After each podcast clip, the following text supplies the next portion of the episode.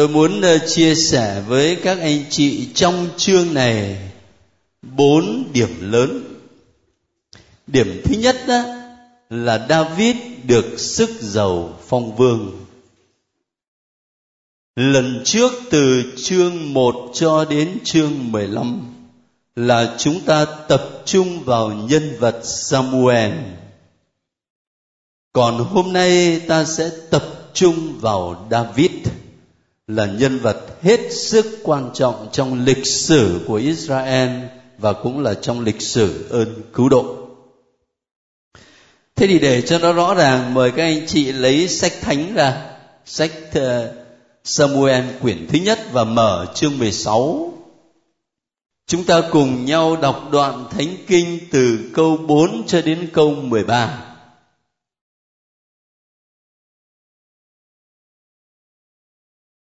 Ông Samuel làm điều Đức Chúa đã phán. Ông đến Bethlehem và các kỳ mục trong thành run sợ đã đón ông. Họ nói, ông đến có phải là để đem bình an không? Ông trả lời, bình an. Tôi tới đây là để dâng hy lễ lên Đức Chúa. Các ông hãy thanh tẩy mình và đến dự hy lễ với tôi ông thanh tẩy ông Jesse và các con trai ông ấy và mời họ đến dự hy lễ. Khi họ đến, ông thấy Eliab, ông nghĩ đúng rồi, người Đức Chúa sức giàu tấn phong đang ở trước mặt Đức Chúa đây. Nhưng Đức Chúa phán với ông Samuel, đừng xét theo hình dáng và vóc người cao lớn của nó, vì ta đã gạt bỏ nó. Thiên Chúa không nhìn theo kiểu người phàm. Người phàm chỉ thấy điều mắt thấy, còn Thiên Chúa thì thấy tận đáy lòng. Ông Jesse gọi Abinadab và cho cậu đi qua trước mặt Samuel. Nhưng ông Samuel nói, cả người này Đức Chúa cũng không chọn. Ông Jesse cho Sama đi qua, nhưng ông Samuel nói, cả người này Đức Chúa cũng không chọn ông Giê-xê cho bảy người con trai đi qua trước mặt ông Samuel. Nhưng ông Samuel nói với ông Giê-xê, Đức Chúa không chọn những người này. Rồi ông lại hỏi ông Giê-xê, các con ông có mặt đầy đủ chưa? Ông Giê-xê trả lời, còn cháu út nữa, nó đang chăn chiên. Ông Samuel liền nói với ông Giê-xê, xin ông cho người đi tìm nó về. Chúng ta sẽ không nhập tiệc trước khi nó tới đây. Ông Jesse cho người đi đón cậu về. Cậu có mái tóc hung, đôi mắt đẹp và khuôn mặt xinh xắn. Đức Chúa phán với ông Samuel, đứng dậy, sức dầu tấn phong nó đi. Chính nó đó. Ông Samuel cầm lấy sự dầu và sức cho cậu ở giữa các anh của cậu. Thần khí Đức Chúa nhập vào David từ ngày đó trở đi. Ông Samuel đứng dậy và đi Rama. Vâng, cảm ơn các anh chị.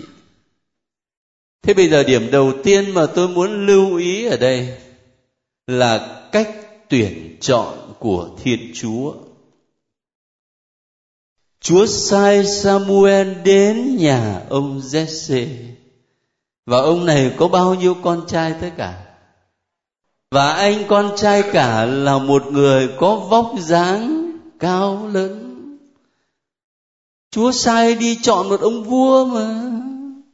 Cho nên phải kiếm cái ông nào bề thế một tí chứ. Vậy mà Chúa bảo không phải. Rồi đến cả bảy người kế tiếp Chúa bảo không phải. Và cái câu mấu chốt nó nằm ở chỗ nào các anh chị? Cái câu mấu chốt để cho thấy cách tuyển chọn của Chúa nó nằm ở đâu? Câu thứ mấy? Câu thứ bảy. Đừng xét theo hình dáng và vóc người cao lớn của nó, vì ta đã gạt bỏ nó. Thiên chúa không nhìn theo kiểu người phàm. Người phàm chỉ thấy điều mắt thấy, còn đức chúa thì thấy tận đáy lòng. Cái cách tuyển chọn của chúa rất là đặc biệt chúa không nhìn vào vóc dáng cao lớn ở bên ngoài, mà chúa nhìn vào chiều sâu tâm hồn. Chúa nhìn vào chiều sâu tâm hồn con người. Cho nên chúa mới chọn david, đứa con út ở trong gia đình. Mà sách samuel mô tả david là một cậu bé thôi đang chăn chiên ở ngoài đồng. Ai đời đi chọn người lãnh đạo, cả một dân tộc đi chọn cái anh chăn chiên ấy, thì làm ăn gì? Mà lại là một cậu bé. May mắn là david thì được có mỗi cái đặc điểm này là có đôi mắt đẹp và khuôn mặt xinh xắn. Nhưng đấy đâu có phải là lý do chính để chúa tuyển chọn, mà là chiều sâu tâm hồn của david và khi ta nhìn lại cách tuyển chọn của thiên chúa như vậy, thì tôi nghĩ rằng các anh chị và tôi chắc phải tập để học cái cách nhìn và cách sống của chúa. Ta đang sống trong một thời đại mà người ta rất chú trọng đến cái bên ngoài. Cái đẹp thì nó cần thôi nhưng mà ở đây muốn nói là người ta chú trọng quá đến cái bên ngoài. Ở trong sản xuất kinh doanh đó thì cái quan trọng là bao bì, phải không? Bao bì quan trọng lắm. Rồi trong cách ờ, giao tiếp làm ăn đó, tôi có hỏi một vài người người ta bảo, thưa cha, khổ lắm. Không phải là mình thích, nhưng mà làm ăn thì phải đi cái xe hơi đến để nói chuyện thì nó mới ra việc. Chứ nếu không thì nó không ra. Rồi ngay cả trong những lĩnh vực mà ta thấy là cao quý nhất, như là giáo dục, thì báo chí cả mấy tháng nay nói liên tiếp về cái gọi là chủ nghĩa thành tích. Không đi học cũng đậu mà mà làm sao để trong phường của tôi, xã của tôi, quận, huyện của tôi, cái thành tích nó phải cao? Cái trường của tôi thành tích nó phải cao? Rồi từ đó nó dẫn đến gian dối. Và khi mà chính học trò và sinh viên thấy thầy của mình gian dối, thì làm sao mà các em nó có niềm tin để nó lớn lên? Mà người ta không thấy cái tác hại đó. Người ta không thấy cái nguy hiểm đó. Mà chỉ thấy cái thành tích cần phải đạt trước mắt thôi cho nên ờ, từ cách nhìn, cách đánh giá con người, cho đến quan hệ xã hội, cho đến nhiều tổ chức trong xã hội, mình thấy rất rõ là người ta chú trọng đến cái bên ngoài. Chứ không mấy ai chú trọng đến chiều sâu tâm hồn. Và khi mà mình sống ở trong môi trường đó, thì cách này, cách khác, nhiều hay ít, mình cũng bị chi phối bị ảnh hưởng bởi cách nhìn và cách sống như vậy. Cái nguy cơ là nhiều khi mình bị ảnh hưởng mà mình không ý thức. Mình không ý thức và riết rồi nó trở thành cái gì là bình thường. Nhưng mà ngày hôm nay khi mà ta đọc lại câu chuyện thánh kinh này, để thấy cái cách tuyển chọn của chúa và chúa nói rất rõ là người phàm chỉ thấy điều mắt thấy, còn đức chúa thì thấy tận đáy lòng. Thế mình phải tập học cái cách nhìn của chúa. Các anh chị và tôi có thể lấy bên ngoài mà lòe ai, chứ còn lòe chúa là lòe không nổi rồi. Bởi vì chúa nhìn tận đáy lòng cơ mà. Và đồng thời mình cũng tập cái cách nhìn ờ, đánh giá của mình đối với anh chị em nữa nhiều khi dựa vào cái bên ngoài mà thôi, chứ không dựa vào chiều sâu tâm hồn. Thế cha Kim Long có viết cái bài hát mà ngài thích lắm. Tôi thấy ờ, những lần nào đi họp mà có ngài, mà mời ngài hát là ngài cứ hát cái bài này.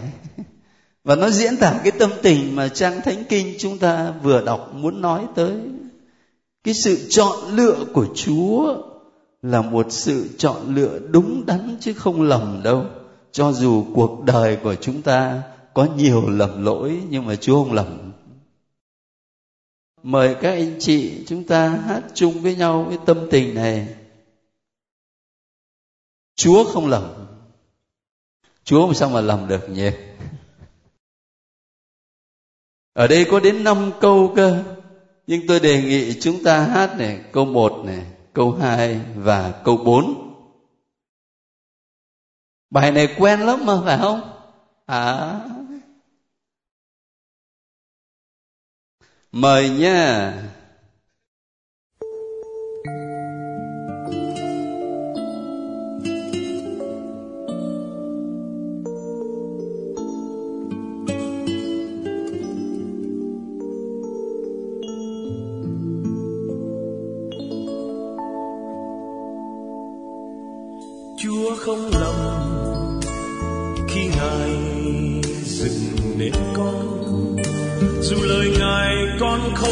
Giữ trọn. Vì chúa đã biết từ ngàn xưa rằng thân con bởi cho bụi và được kêu mang trong tội lỗi.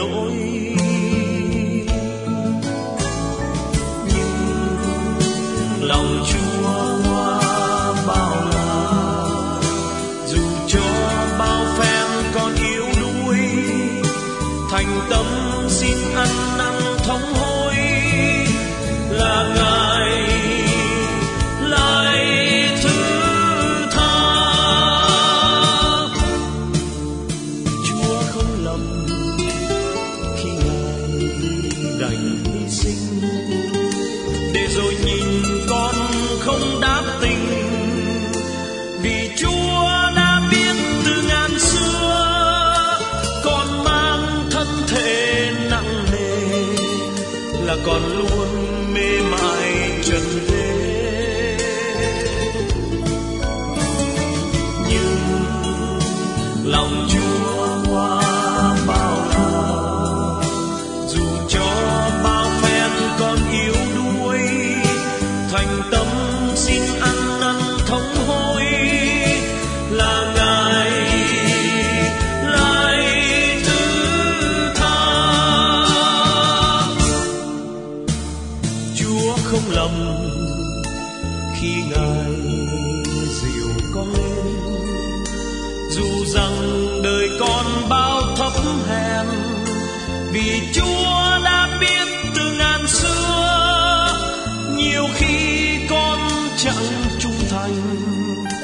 vì con đâu phải thần thánh.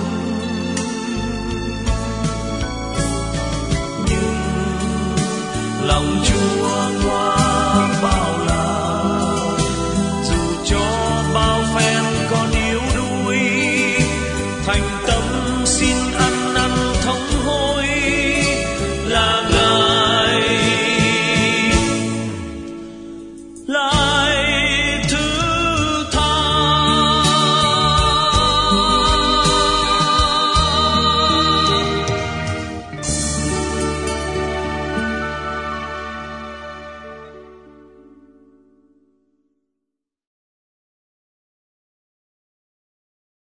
Thế có lần à, có mặt cả hai nhạc sĩ là cha Kim Long với cha Thành Tâm. Người ta hát cái câu điệp khúc này, Lòng Chúa vẫn bao la, Dù cho bao phen con yếu đuối, Thành tâm xin an năn thống hối, Là Ngài lại thứ tha. Tức là Kim Long ấy thì yếu đuối, Nhưng mà thành tâm ấy thì phải lo ăn năn thống hối. Hai linh mục nhạc sĩ cho nên là mình cứ phạm tội là ông cha thành tâm, ông ấy ăn năn dùm. Có một điểm lớn thứ hai nữa. Chắc là các nhóm ờ, khi chia sẻ đã quan tâm rồi. Ở đây chúng ta nhắc lại một chút. Câu chuyện rất là hấp dẫn. Đó là cuộc chiến của david. David chiến đấu với ai nhỉ? Ở chương bao nhiêu vậy? Chương 17 câu 40 đến câu 47 ở trong nhóm mà các anh chị chia sẻ cái phần này thì các anh chị nói với nhau cái gì? Có ai chia sẻ dựa vào cái câu chuyện này không? Thưa cha và tất cả các ông bà anh chị em, theo con đó thì ông David khi mà ông ấy trước khi ông ấy chiến đấu thì ông cũng đã à, cầu xin với Đức Chúa. Và với cái lòng can đảm mà ông đã nói ra với vua Saul là khi ông đi chăn chiên thì ông cũng đưa cái cái khả năng của ông để ông chống lại để ông cứu các con chiên khi bị sư tử hoặc là mãnh thú để giết con chiên thì ông cũng phải giành lại. Chính vì vậy mà ông đã tin tưởng và ông ấy um, dùng cái à, các viên sỏi để mà chiến thắng được Goliath. Vâng, cảm ơn anh nhiều lắm. Còn anh chị nào có ý kiến gì nữa không? Xin mời chị đại diện nữ giới. À, kính thưa cha và tất cả quý ông bà anh chị em, theo con thấy là Goliath thì rất là mạnh, David thì rất là bé nhỏ, với cái sức mà chiến đấu bình thường là là David là phải thua nhưng mà David đã tin tưởng vào Chúa không phải David chiến đấu một mình mà David chiến đấu cùng với Thiên Chúa. Do đó David rất là tin tưởng và à, cậu đã chiến thắng được Goliath một cách rất là vẻ vang. Không ai thể ngờ được. Về bài học tâm linh thì con nhận thấy Goliath chính là Satan mà con giống như cậu bé David. Nên nếu mà con chiến đấu với Satan một mình con thì chắc con thua. Nhưng mà con dựa vào sức của Chúa chắc có lẽ hy vọng là sẽ vượt qua những cái thử thách đó cha. Vâng xin cảm ơn. Cảm ơn chị. Còn anh chị nào thêm ý kiến nữa không? Cái câu mấu chốt nó nằm ở chỗ nào theo như chia sẻ của cả hai anh chị vừa rồi? Câu mấu chốt nó nằm ở đâu? Cái câu mấu chốt nó là câu 45 David bảo tên Philippines Mày mang gươm, mang giáo, cầm lao mà đến với tao. Còn tao, tao đến với mày. Nhân danh Đức Chúa các đạo binh là thiên chúa các hàng ngũ israel mà mày thách thức. Đấy, cái chia sẻ của hai anh chị vừa rồi nó tập trung vào cái câu đó. Và đúng câu đấy là mấu chốt ở trong cái đoạn văn này. Cho mình thấy sức mạnh của david nằm ở đâu? Cho mình thấy lý do làm sao david một cậu bé chăn chiên có thể thắng được cái tên khổng lồ Goliath. Bởi vì David ra trận á, không phải là với sức mạnh của cá nhân mình mà ông ấy nói rõ ràng là ông ấy đến nhân danh Đức Chúa các đạo binh. Nhân danh Đức Chúa. Cho nên câu đó đáng cho chúng ta quan tâm. Rồi hai anh chị cũng chia sẻ cả cái kinh nghiệm thiêng liêng tôi xin gợi ý thêm cái điều này. Cái cuộc chiến giữa david và goliath là hình ảnh cái cuộc chiến của hội thánh. Và thế gian thế gian ở đây theo nghĩa xấu. Ở trong tin mừng Gioan á, ngài dùng cái từ thế gian theo hai nghĩa.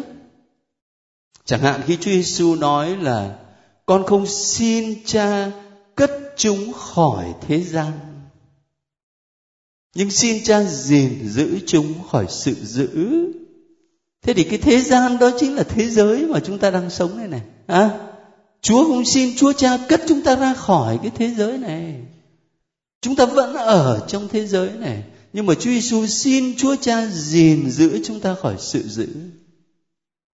Và một chỗ khác thì chúa giêsu nói anh em ở trong thế gian nhưng không thuộc về thế gian trong một câu mà thế gian có hai nghĩa, anh em ở trong thế gian, tức là ta ở trong thế giới này. Làm người không thể hiện hữu ở ngoài cái thế giới này. Mình ở trong thế giới này với tất cả môi sinh, với tất cả vấn đề của nó. Nhưng mà anh em không thuộc về thế gian.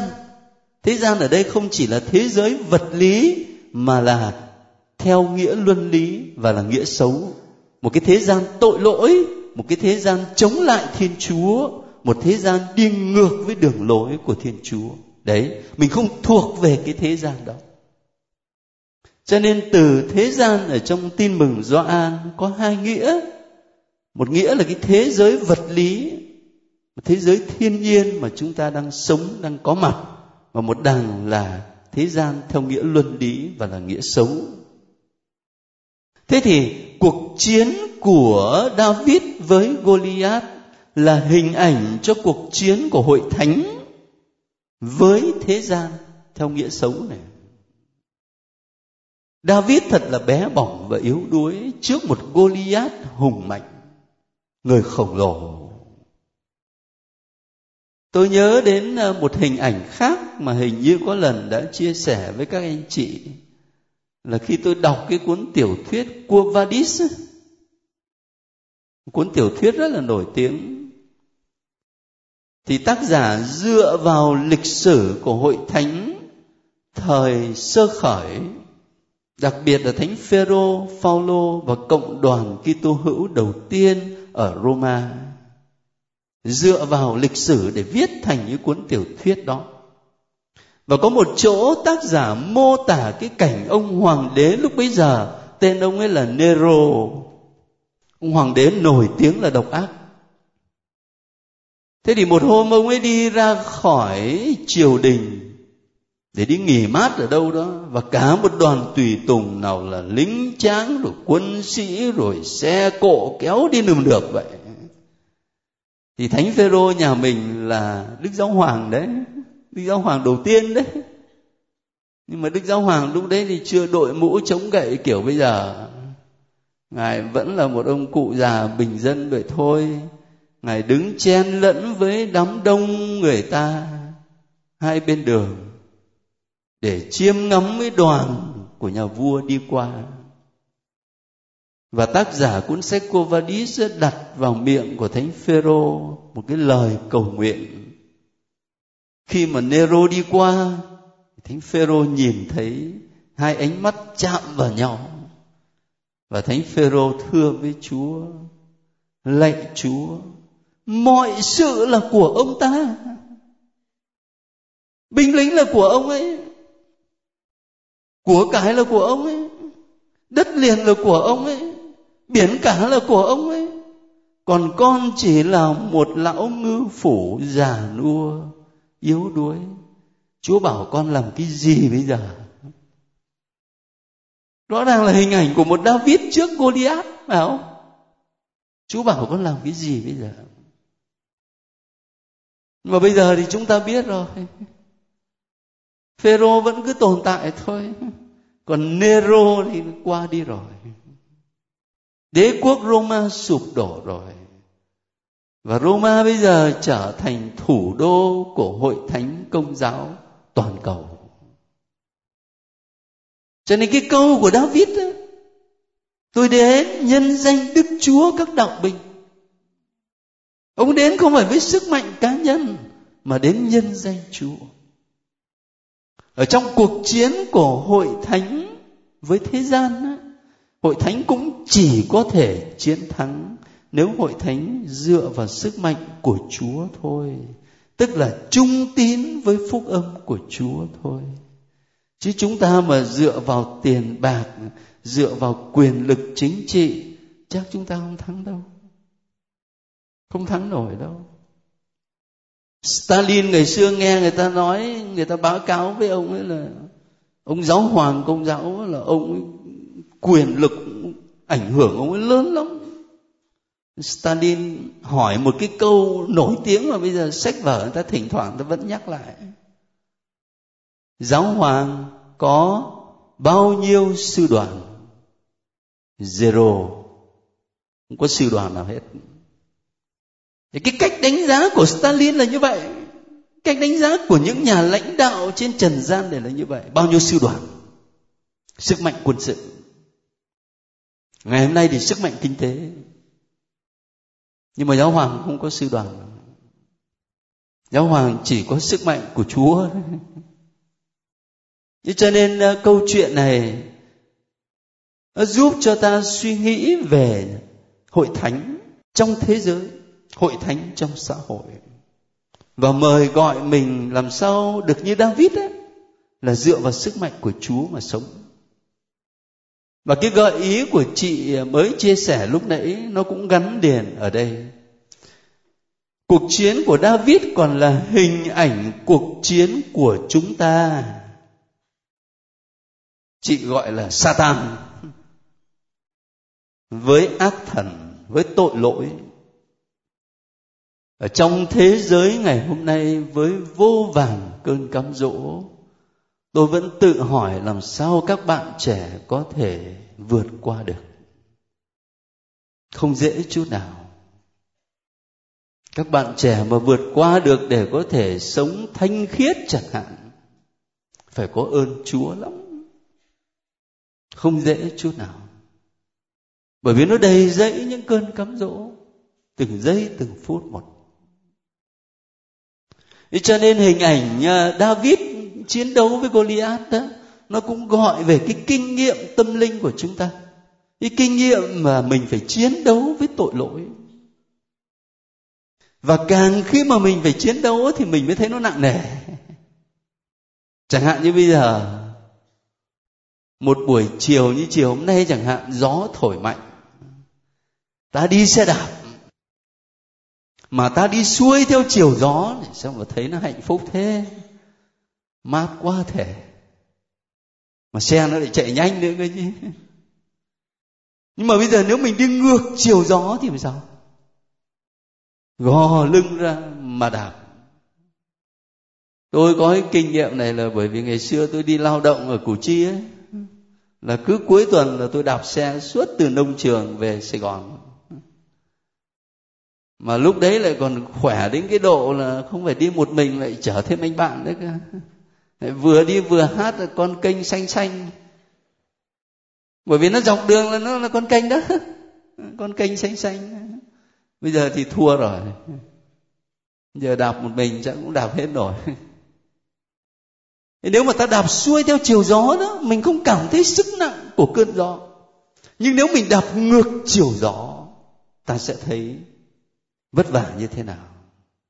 Bây giờ cơn cám dỗ đến cái mình chiều theo cơn cám dỗ liền nhẹ như không.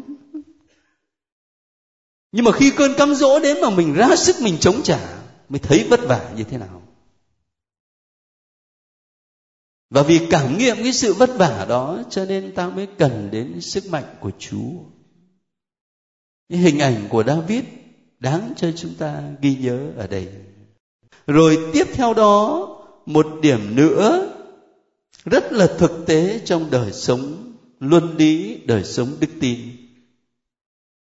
Mà tôi chắc là khi chia sẻ nhóm thì cũng đã có người gợi ra. Đó là sự ghen tị của ai vậy? Của Saul. Chương 18 từ câu 6 cho đến câu 9 như là một bản tóm tắt thôi, chứ còn cả chương 18 là ta thấy nói đến sự ghen tị của Sao Lê của Saul. Các anh chị à, lấy chương 18 mà ở câu 6 đó, cho đến câu 9 chúng ta cùng nhau đọc đoạn này rồi suy nghĩ coi. Sự ghen tị nó là gì? Nguồn gốc nó nằm ở đâu? Vua Saul bắt đầu ghen tị. Lúc quân dân đến khi ông David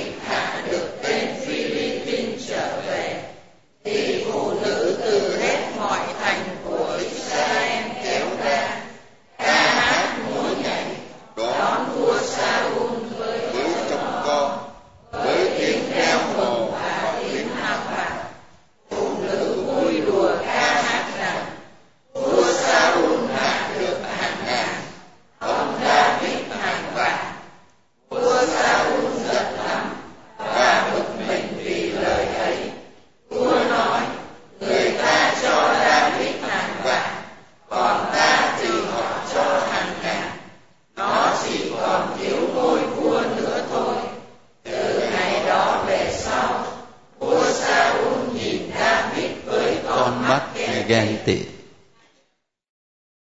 Ở đây vai trò của các chị là to lắm đấy nhá. Đây này, sách thánh nói đâu phải tôi nói đâu. Phụ nữ từ hết mọi thành kéo ra mà. Rồi phụ nữ vui đùa ca hát rằng, thế ông sao lê, ông ấy mới dựng tóc gáy lên nhé. Nên vai trò các chị là lớn lắm và sách thánh dùng chính cái từ ghen tị để mà nói về Saul.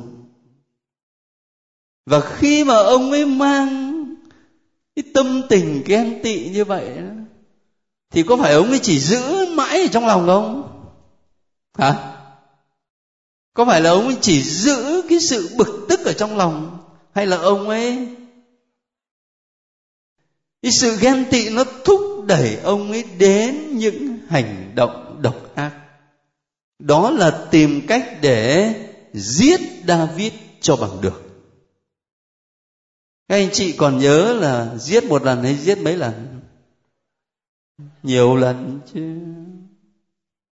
Chứ đâu phải chỉ một lần. Chứng tỏ là cái sự ghen tị đó nó ăn sâu vào trong tâm hồn của Saul. Nó thúc đẩy ông ấy không chỉ một lần mà tìm mọi cách nhiều lần giết bằng được, David.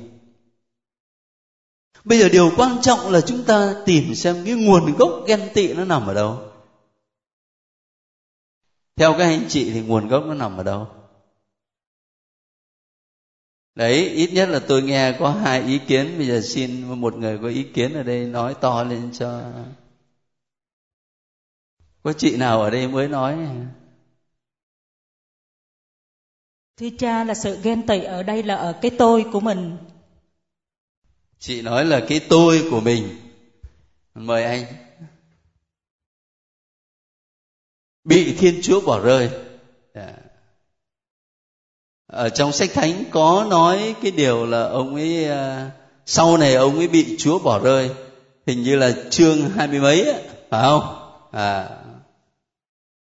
Thế thì cảm ơn anh và cảm ơn chị chia sẻ ở đây thì nói là tự ái. Đây là cái tôi. Cũng hơi giống giống nhau. Xin mời. Thấy người khác hơn mình thì là mình ganh. Dạ. Yeah. rất cảm ơn. Ý kiến nào cũng hay cả. À. không có tình yêu thương. Và tôi xin nói cái điều này. Saul làm vua làm nhà lãnh đạo của một dân. Nhưng ông không còn nhìn thấy cái ích chung nữa. Mà ông ấy chỉ thấy cái lợi riêng của mình, cái địa vị, cái quyền lực của mình.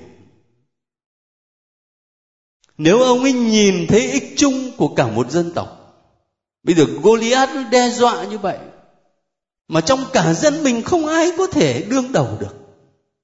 Mà cuối cùng david sung phong ra trận mà thắng.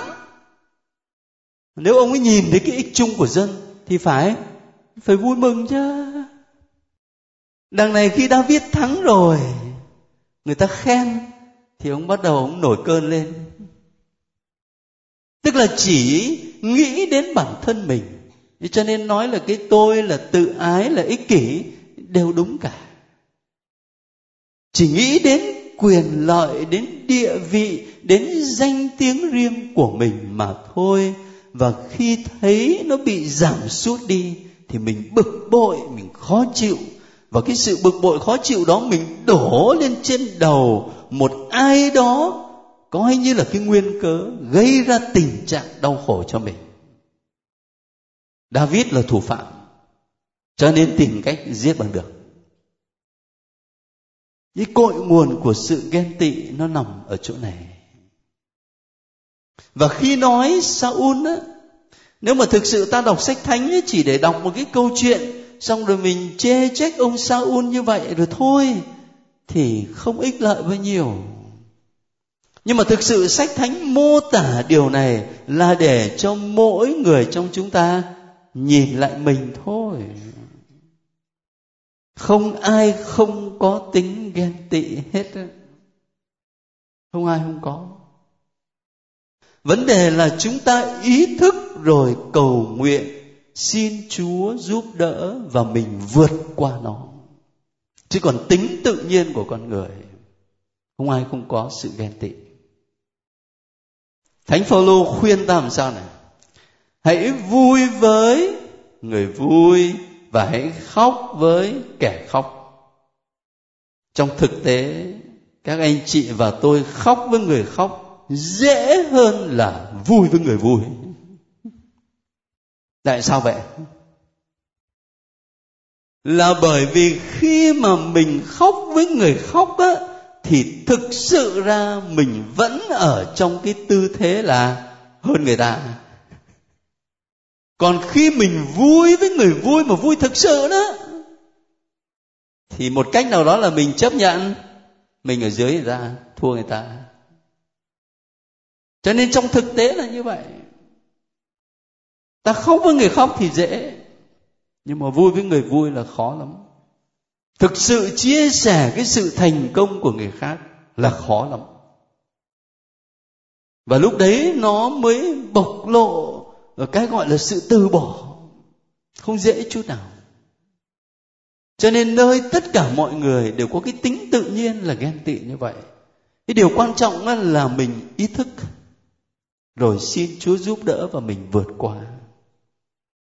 Và sự ghen tị này, nó không chỉ nằm trong sinh hoạt xã hội, mà nó còn có mặt ngay trong những sinh hoạt đạo đức nữa nha đây, cái này là cái điều phải để ý nhé. Ngay trong sinh hoạt đạo đức cũng có thể có mặt.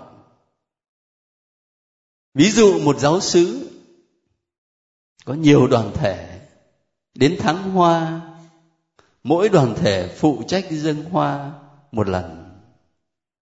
Có một lần tình cờ tai tôi nghe, có một đoàn thể lên dâng hoa và bắt đầu bằng lời cầu nguyện thế này lạy mẹ maria, chúng con không phải là con gà tức nhau tiếng gáy. Mở đầu lời cầu nguyện, dâng hoa như thế. Chúng con không phải là con gà tức nhau tiếng gáy, nhưng mà vì thế này, vì thế nọ. Kể lể ra, cho đức mẹ thông cảm. Cái sự ghen tị nó không phải chỉ có ở trong sinh hoạt xã hội mà nó có mặt trong sinh hoạt đạo đức. Trong những công việc của hội thánh. Bởi vì hội thánh cũng là một cộng đoàn mang tính xã hội. Và những sinh hoạt đạo đức của chúng ta nó cũng là những sinh hoạt của con người. Mà ở nơi mỗi con người thì vốn có cái tính tự nhiên là tính ghen tị. Mai mốt là tôi lớn tuổi hơn nữa chẳng hạn, mà tôi đi coi một cái xứ rồi có ông cha phó trẻ ông mới ra trường. Chúa ban cho ông ấy khỏe mạnh, đẹp trai để ăn nói là hấp dẫn. Thế rồi thì các bạn trẻ nó cứ đi theo ông cha phó chẳng hạn thì chắc là tôi cũng buồn lắm. Có phải không? Tính tự nhiên vậy.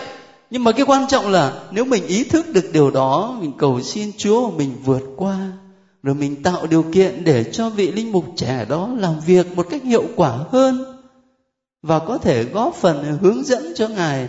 Bởi vì ngài chưa có kinh nghiệm, ngài ngài tránh những cái điều gì đó mà có thể nó dẫn đến những chuyện không hay. Thì đẹp biết bao nhiêu mà nói. Mà cái tính tự nhiên của con người là như vậy đấy.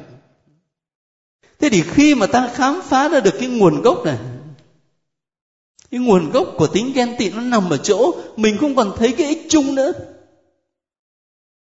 Mà mình chỉ thấy có cái lợi riêng của mình thôi. Khi thấy được nguồn gốc như vậy thì tôi tin là mình cũng thấy được cái phương thế để chữa trị tính ghen tị. Nó là một cái phản ứng tự nhiên khi mà người khác thành công hơn cái tự nhiên là ta thấy hơi buồn buồn chuyện đó chưa có tội.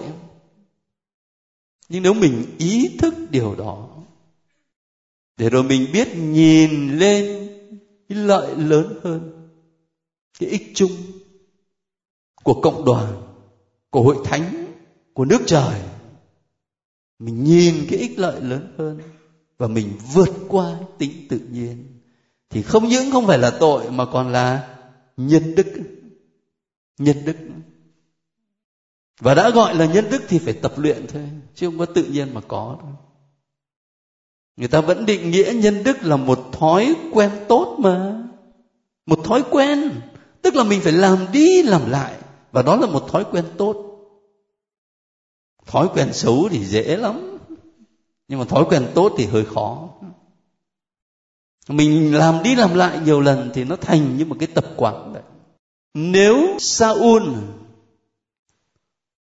ghen tị với David đến mức độ là tìm cách thủ tiêu David cho bằng được. Giết David cho bằng được. Thì ngược lại, khi ta đọc sách Samuel này, ta lại gặp được những trang sách thánh rất là đẹp, nói về sự quảng đại của David. Sự quảng đại. Ở chương bao nhiêu, các anh chị có nhớ không? Tha chết cho vua Saul á. À chương 24 thực sự ra thì là có mấy chỗ chứ không phải một chỗ. Nhưng mà trước 26 thì ngay ở chương 24 đã có rồi. Cả câu chuyện này thì dài lắm. Nhưng chỗ mà tôi muốn các anh chị quan tâm là chỗ này này chương 24 mà ở câu thứ năm đó. Câu thứ năm cho đến câu thứ tám. Tôi muốn các anh chị quan tâm đến mấy câu này. Sách Samuel kể lại làm sao ở từ câu thứ năm trở đi.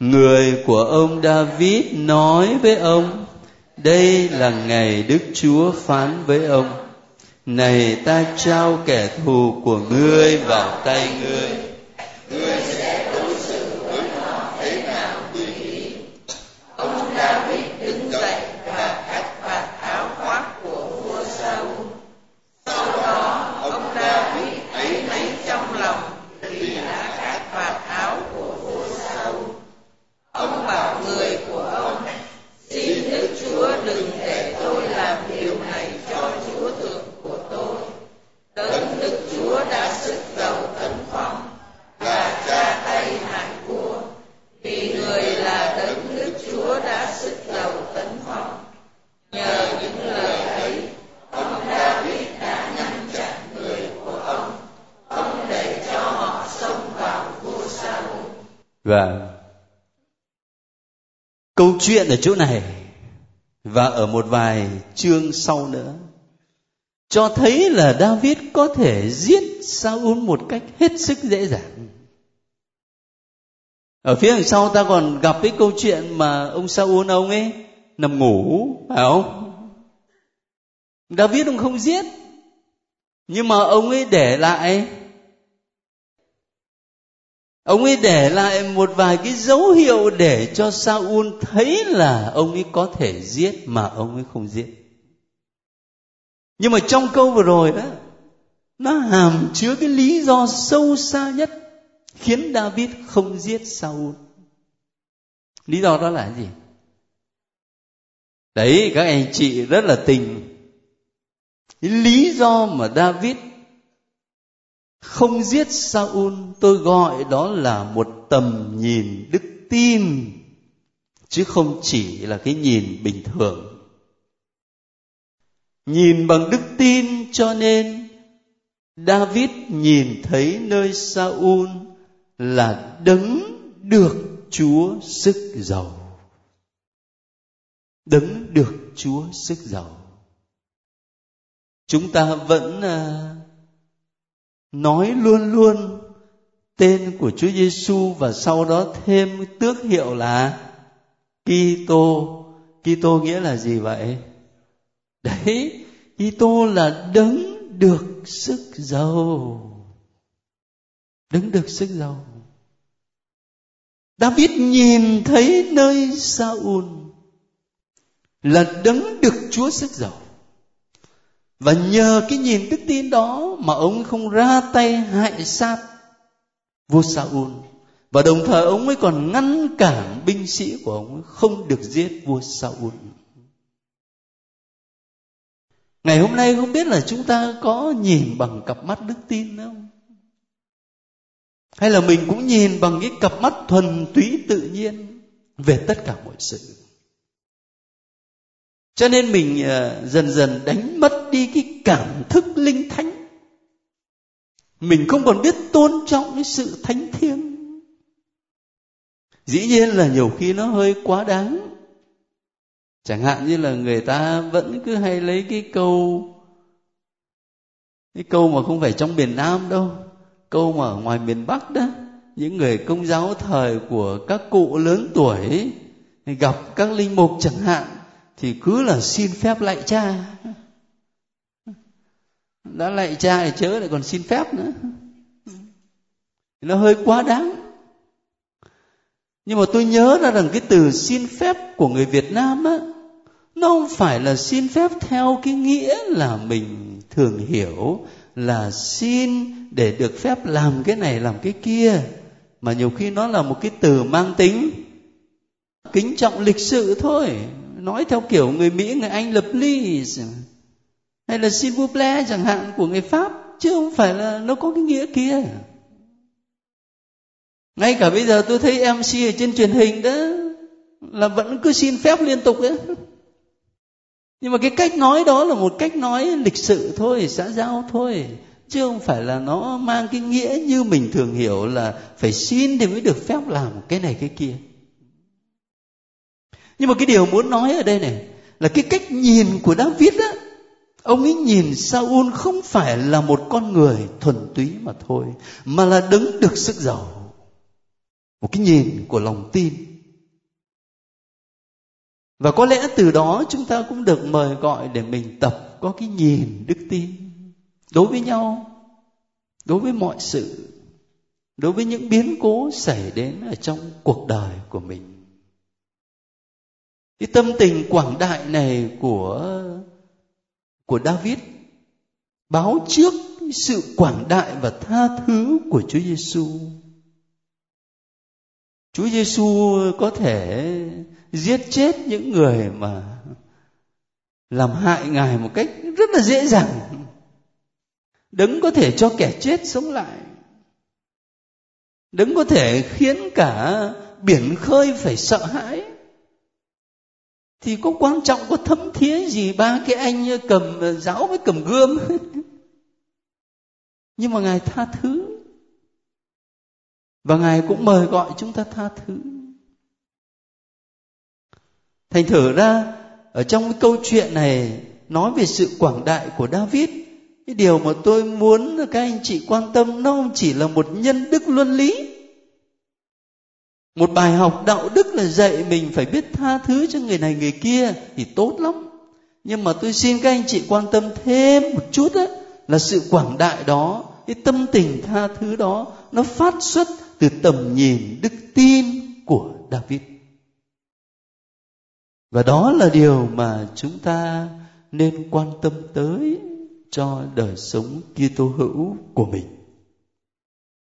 Tôi chưa thể viết thành bài như mọi khi để gửi cho các anh chị, nhưng mà chắc chắn là tôi sẽ gửi vào một dịp khác.